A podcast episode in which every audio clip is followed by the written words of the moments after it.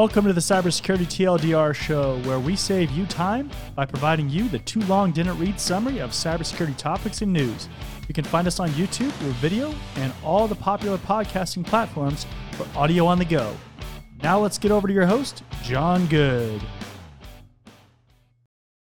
Welcome, welcome, welcome. I'm your host, Jon Good. This is going to be your threat intel briefing for the week of January 15th, 2023 through January 21st, 2023.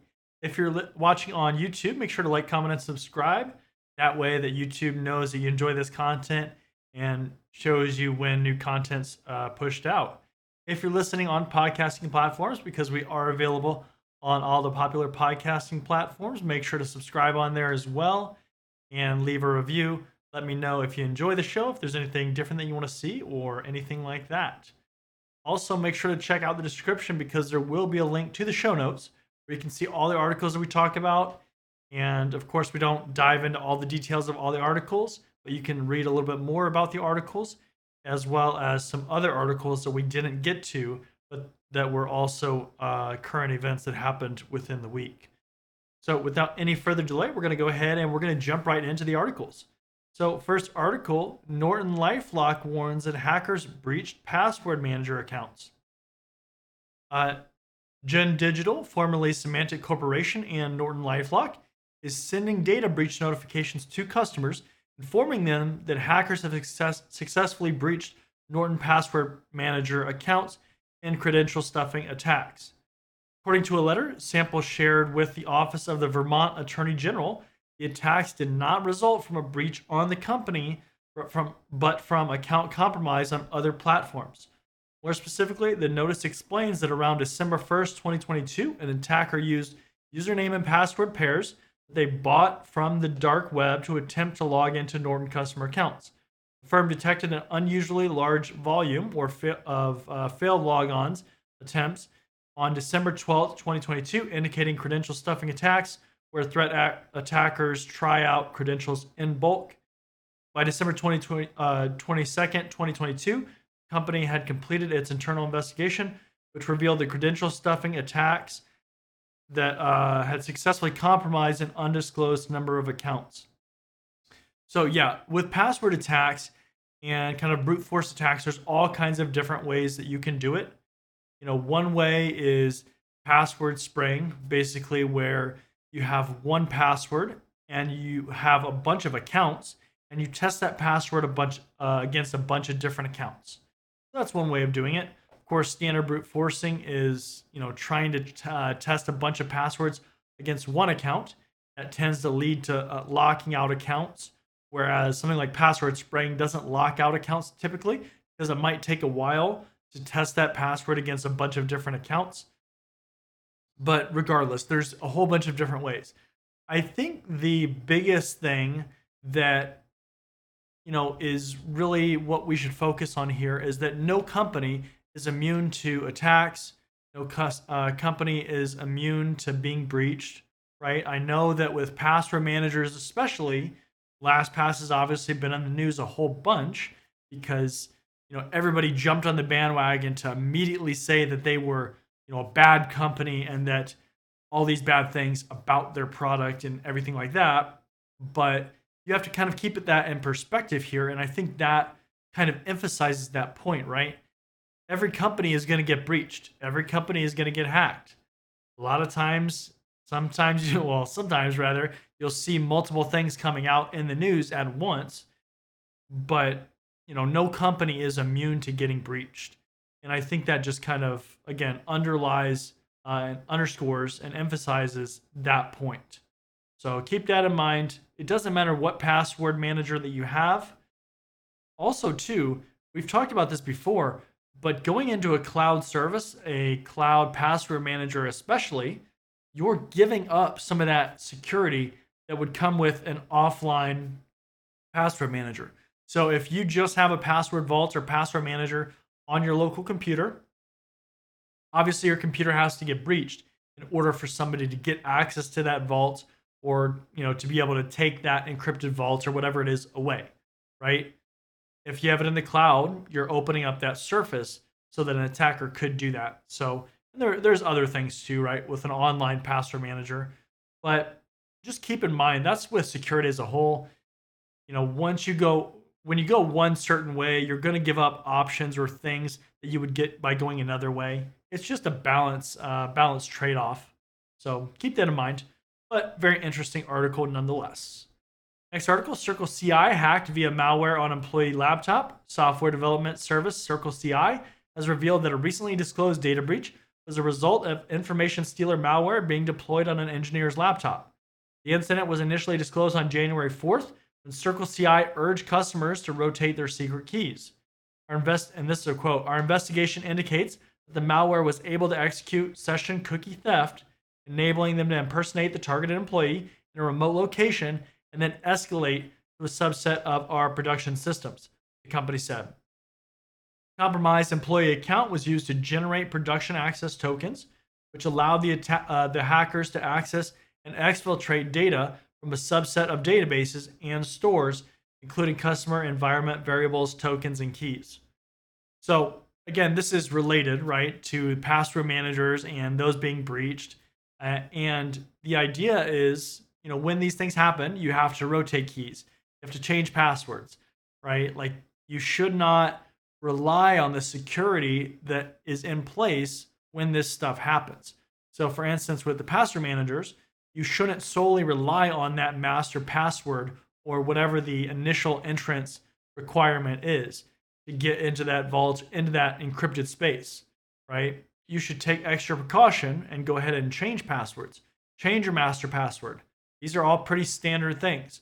When you're dealing with tokens, regenerate tokens, right? If you're dealing with SSH keys or something like that, regenerate the keys these might seem like kind of basic things or basic thoughts of things to do, you might just be like, well, no, it's secured, right? I, I had a long enough password and it was safe. But, you know, that mindset is kind of what leads down the road to being breached, right? Because you kind of, you know, you got comfortable, we'll say, you got complacent with how security is and how efficient or how great of security that you implemented and you just kind of ignore the signs. So great uh, great security starts with doing the little things and then it kind of expands from there. So, you know, I think it's pretty uh, that should be pretty commonplace, but it's not. and of course, employee laptops, you know, employees are definitely always susceptible to attacks, getting malware on their endpoint systems. Uh, hopefully, you have endpoint protection, something to scan for malware or threats or anything like that. If not, you know, that's probably a bigger issue. but uh, yeah, you know, you should definitely um, change your tokens, change your passwords when things like that happen, no matter how secure that service or product is. Uh, next article U.S. to launch third iteration of Hack the Pentagon bug bounty program. U.S. Department of Defense (DoD) has confirmed that it will soon launch the third part of its Hack the Pentagon bug bounty program it was first unveiled in 2016. According to a dedicated page on the SAM.gov website, the initiative will rely on cybersecurity researchers to find vulnerabilities in the government's facility related control system, the FRCS network. The FRCS infrastructure includes systems used to monitor systems related to real, uh, real property facilities like fire and safety systems, heating, ventilation, and air conditioning, HVAC utilities, and physical security systems, among others. The document also clarifies that the critical bug bounty program will only involve unclassified information systems and operational technology contained within the Pentagon FRCS network. So, bug bounty programs in general are very, very popular. There's a lot of companies that are using them against their systems, their networks, their products, whatever it is, right? Because you want to find vulnerabilities. That's that's the point of a bug bounty program. With the the government, the uh, Hack the Pentagon, the U.S. government, the U.S. military, their programs uh, typically have a little bit more restrictions on them because, you know, well, you can look at the actual restrictions of what's required to actually participate in these programs, but because they are a little bit more sensitive systems, they want to be a little bit more careful with who they allow and who they vet into these programs. So keep that in mind. Check out the requirements for the program if you want to get involved. Make sure that you qualify. Don't just start hacking the systems, right? That would be really bad. But they've already shown from the other programs, the other times they've ran them, that they've had a lot of success in finding vulnerabilities and finding them pretty quickly. So that's great, and they pay out, you know, quite well. Um, you know, obviously, it's not going to be like a Google, right? And you're not going to get a couple hundred thousand dollars probably for a vulnerability, but um, you're going to get paid a decent, uh, decent bounty, and you'll be doing something good for you know the U.S. government. So that's pretty awesome. Um, yeah, I mean, get involved, right? If you're looking to get into cybersecurity, and this is kind of where we, we shift gears a little bit, but if you're looking to get into cybersecurity, something like a bug bounty program is a really good thing to get involved in because that's something you can add to your resume. Even if you're in cybersecurity already, again, that's something you can add to your resume. And I would highly recommend it, especially if you're interested in that kind of thing, right? If you're interested in like software security, application security, uh, web security, stuff like that, then that's a really good um, a really good area to get into, and that will help bolster your resume. Especially if you want to be a penetration tester, that is literally one of the best ways to get into penetration testing. Is join a bug bounty program, find some bugs, get some bounties, and you'll be on your way. Right? Like those companies, they love people that do that. So I'm telling you, that's probably the quickest way to get into a penetration testing role is to find the, uh, join those bug bounty programs and find some bounties, uh, find some bugs and get paid bounties. So other ways obviously would be to like find actual vulnerabilities, zero days, things like that, report them, get a CVE associated to your name. But you know, there's all kinds of different ways to, to go about things. So uh, let's see here. Ransomware attack on maritime software impacts 1,000 ships. Oslo based DNV, one of the world's largest maritime organizations, said it was hit with ransomware on the evening of January 7th was forced to shut down the IT servers connected to their ship manager system. This is a quote DNV is communicating daily with all 70 affected customers, update them on findings on the, uh, of the ongoing forensic investigations. In total, around 1,000 vessels are affected, DNV said in a statement on Monday. All users can still use the onboard offline functionalities of the ship manager software. There are no indications that any other software uh, or data by DNV is affected. The server outage does not impact any other DNV services. So, you know, anytime these uh, ships or cars or anything like that, any kind of vehicle, planes, right? Like a lot of these systems are becoming more and more connected, like a lot of things, right? And that becomes a concern, obviously, the more integrated that system is, right? And think of this.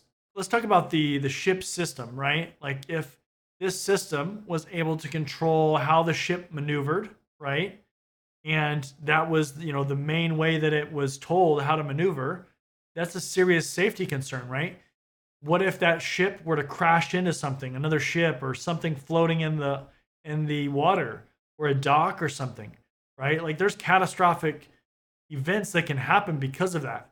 Same with like a plane or um, you know a smart car or something like that. All of these things are really of concern the more integrated that becomes. But um, another thing that this makes me think of is those kinds of systems, right? like the more integrated they are, what are their uh, contingency planning? Like, what does their disaster recovery planning look like with that, right? Like, do they have redundant connections where maybe they can still recover and it's not going to completely shut it down? Or if these systems get compromised, does that push out to uh, uh, all these devices or all these other um, vehicles and effectively make them you know deactivated right? Like, does that completely shut down those vehicles? Obviously, that's a whole other concern, but uh, again, a safety concern, right? And I think that's the biggest thing with any kind of connected system like that is safety, right? Because when you can shut off the engine, if you can uh, affect the maneuverability of it, brake, accelerate, like any of those things, that's a big concern, right? So, pretty interesting article. Now, follow up to that is another article because we're talking about ransomware. Ransomware revenue fell by $300 million in 2022 as more victims refused to pay.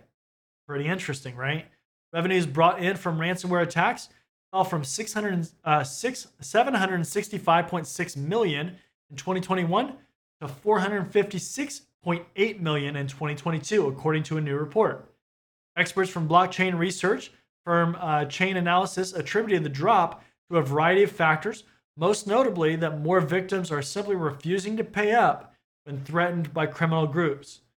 The company tracks the data based on cryptocurrency addresses known to be controlled by ransomware actors, but they noted that the totals are likely far greater because there are many addresses that it, they have yet to identify. Chainalysis researchers spoke with several ransomware experts to check whether their theory was correct. Michael Phillips, chief claims officer of cyber insurance firm Resilience, confirmed that several meaningful disruptions were driving the downturn in ransomware revenue. These disruptions included Russia's invasion of Ukraine and law enforcement actions against ransomware gangs that included arrests and the seizure of ransoms. So, a lot of things to think about here, right? Obviously, we see a lot of ransomware come out of kind of the Russian area of the world. So, you know, that's definitely a, um, you know, an impact, right? Because if those people are having to divert their attention to do other things, uh, we've seen Russia calling people to serve military service, uh, you know, all these different kinds of things. Um, all of that can affect that kind of activity, but also law enforcement, right? Like arresting people, going after people. We also have seen countries like Australia where they're starting to put in legislation or laws or regulations that are preventing companies from actually paying these ransomware groups. So that's another incentive for companies to not pay. And, um, you know, I think that trend is probably going to continue.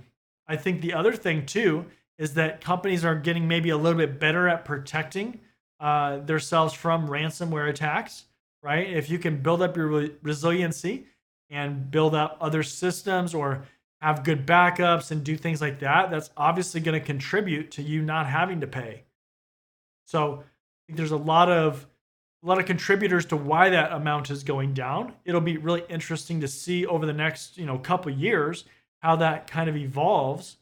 But it's kind of this back and forth, right? We see new ransomware strands come out, and then we see law enforcement go after them. We see protections come out that hopefully will prevent that ransomware strain from attacking and being successful. But uh, that's a pretty, pretty substantial drop, right? Like that's uh, 765 million to 456 million. I mean, that's not quite half, right? But it's a big chunk, right? So um, yeah, it will be very, very interesting to see how things kind of evolve with that. I mean, ransomware in general is pretty interesting to kind of watch because we see kind of these ups and downs of, you know, attacking certain companies or certain industries and then going after schools and schools not paying uh, like I think we saw a few school districts in like California or Los Angeles that were um, saying that they weren't going to pay. Right? We've talked about that on this show before. So pretty interesting uh, if that will continue to be a big avenue for malicious attackers, or if they'll try to go other ways and look for other avenues that maybe you know maybe are uh, more lucrative. I don't know, right? We'll see. Uh, next article GDPR fines surge 168% in a year. Cost of GDPR fines surged 168% to over $3.1 billion over the past year. Through, uh, although the average number of reported breaches per day fell slightly, according to new data from DLA, DLA Piper. The global law firm's annual report analyzed all published records of financial penalties that are levied by national data protection regulators across the EU's 27 member states, the UK, Norway, Iceland, and uh, Liechtenstein. However, it cautioned that it's possible more fines have been issued and not published. Meta, uh, Meta had the dubious honor of receiving the biggest fine after the Irish Data Protection Commissioner, DPC, last year levied a $429 million charge for failing to protect the personal information of children using Instagram. that's an art uh, that's an incident or event that we covered on this show. So definitely go back and check that out. But yeah, I mean, privacy regulations these are not going away for sure, right? We just see them becoming more and more uh, a thing in everywhere, right? Like in every market. In the United States, we tend to lag a little bit behind Europe with their GDPR because, you know, we just do. So, at least at the federal level, we're starting to see states actually take that upon themselves and implement their own privacy regulations and actually go after companies. So, um, you know, if you're looking for an area to get into in cybersecurity, somewhere that is going to boom and become more and more of an important area, compliance is a really good spot. GRC, governance, risk, and compliance, right? Privacy. All of these things are kind of connected. And again, those fines are not going away.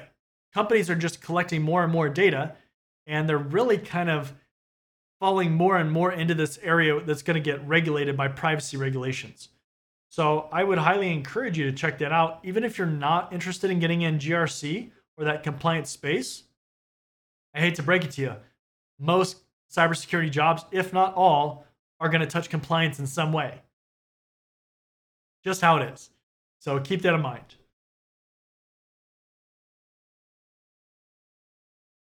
Uh, next article too many default admin1234 passwords. Increased risk for industrial systems, research finds. Easily guessed default passwords can be malicious hacker's easiest way to infiltrate a target. And all too often, according to research related Wednesday, operators of critical infrastructure companies aren't updating off the shelf security credentials and internet devices connected, connected to industrial systems.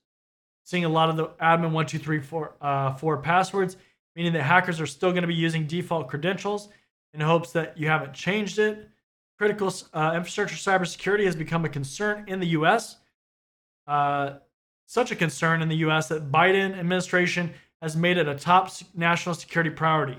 The White House is expected to release an updated national cybersecurity strategy in the coming weeks, and the administration is likely to call for mandatory cybersecurity rules, particularly vulnerable industries, according to the Washington Post. Yeah, so admin passwords, right? So when you get new devices in your organization, okay, part of your onboarding process should be to change those default passwords. I just I I don't get why this is still not a part of every organization's policies and procedures. This literally is one of the worst things that you can do. You can go to Google right now and you can search for default credentials there are platforms like Shodan where you can actually go find internet connected devices. And I would not do this because this is obviously really, really bad to do. Uh, but you know, if they're using default default credentials, I mean, and it's internet facing, internet connected, theoretically you could log into those devices. And that's a very easy attack vector. You know, with a lot of the uh, the hacking and penetration testing certifications, one of the early on steps, if you find an internet connected device, is that has a login page, is do the default creds work, right? Like that.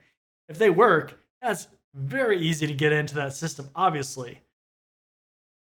And I just, I don't get why this is not something that companies focus on more, right? It's just it's so bad, right? Like it's it's so bad.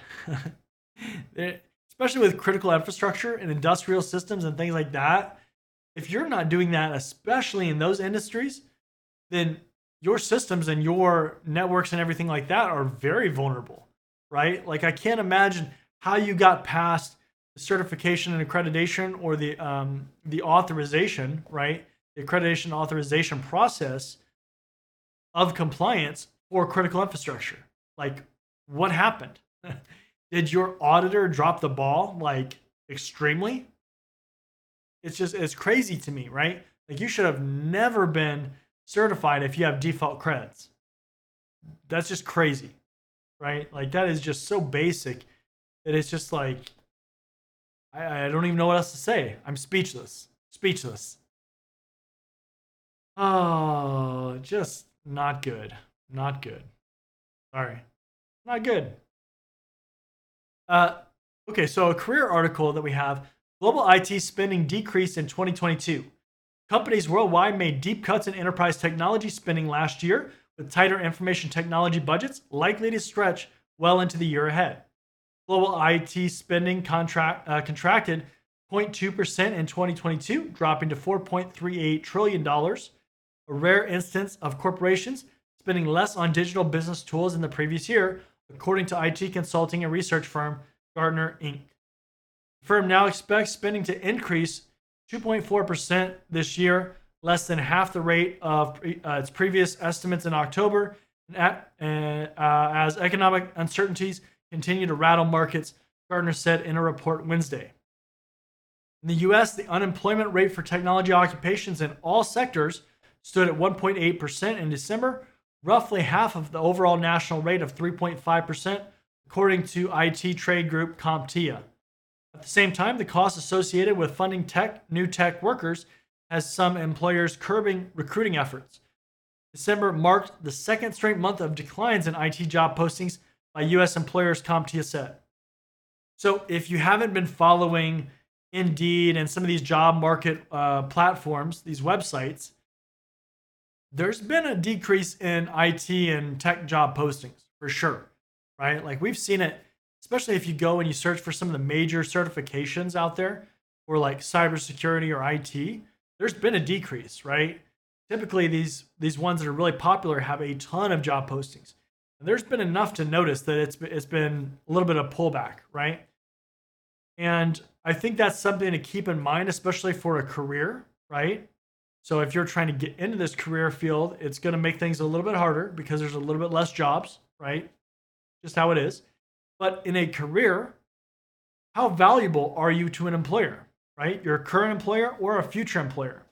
How relevant are your is your skill set? Do you have the skills that employers are currently looking for, right? I understand that you can get a job at a company, right, and not have, you know, all the credentials or some of the credentials that are pretty common and in a lot of these job postings, right? Like it's kind of like a um, these are nice to have sometimes what employers are asking for. And so that's great, right? Like you go get your job and you're hired, right? But what happens if that employer cuts you loose, right? Are you still going to appeal to these other employers that maybe you got interviews for and you didn't get hired, or you just didn't get interviews for them at all.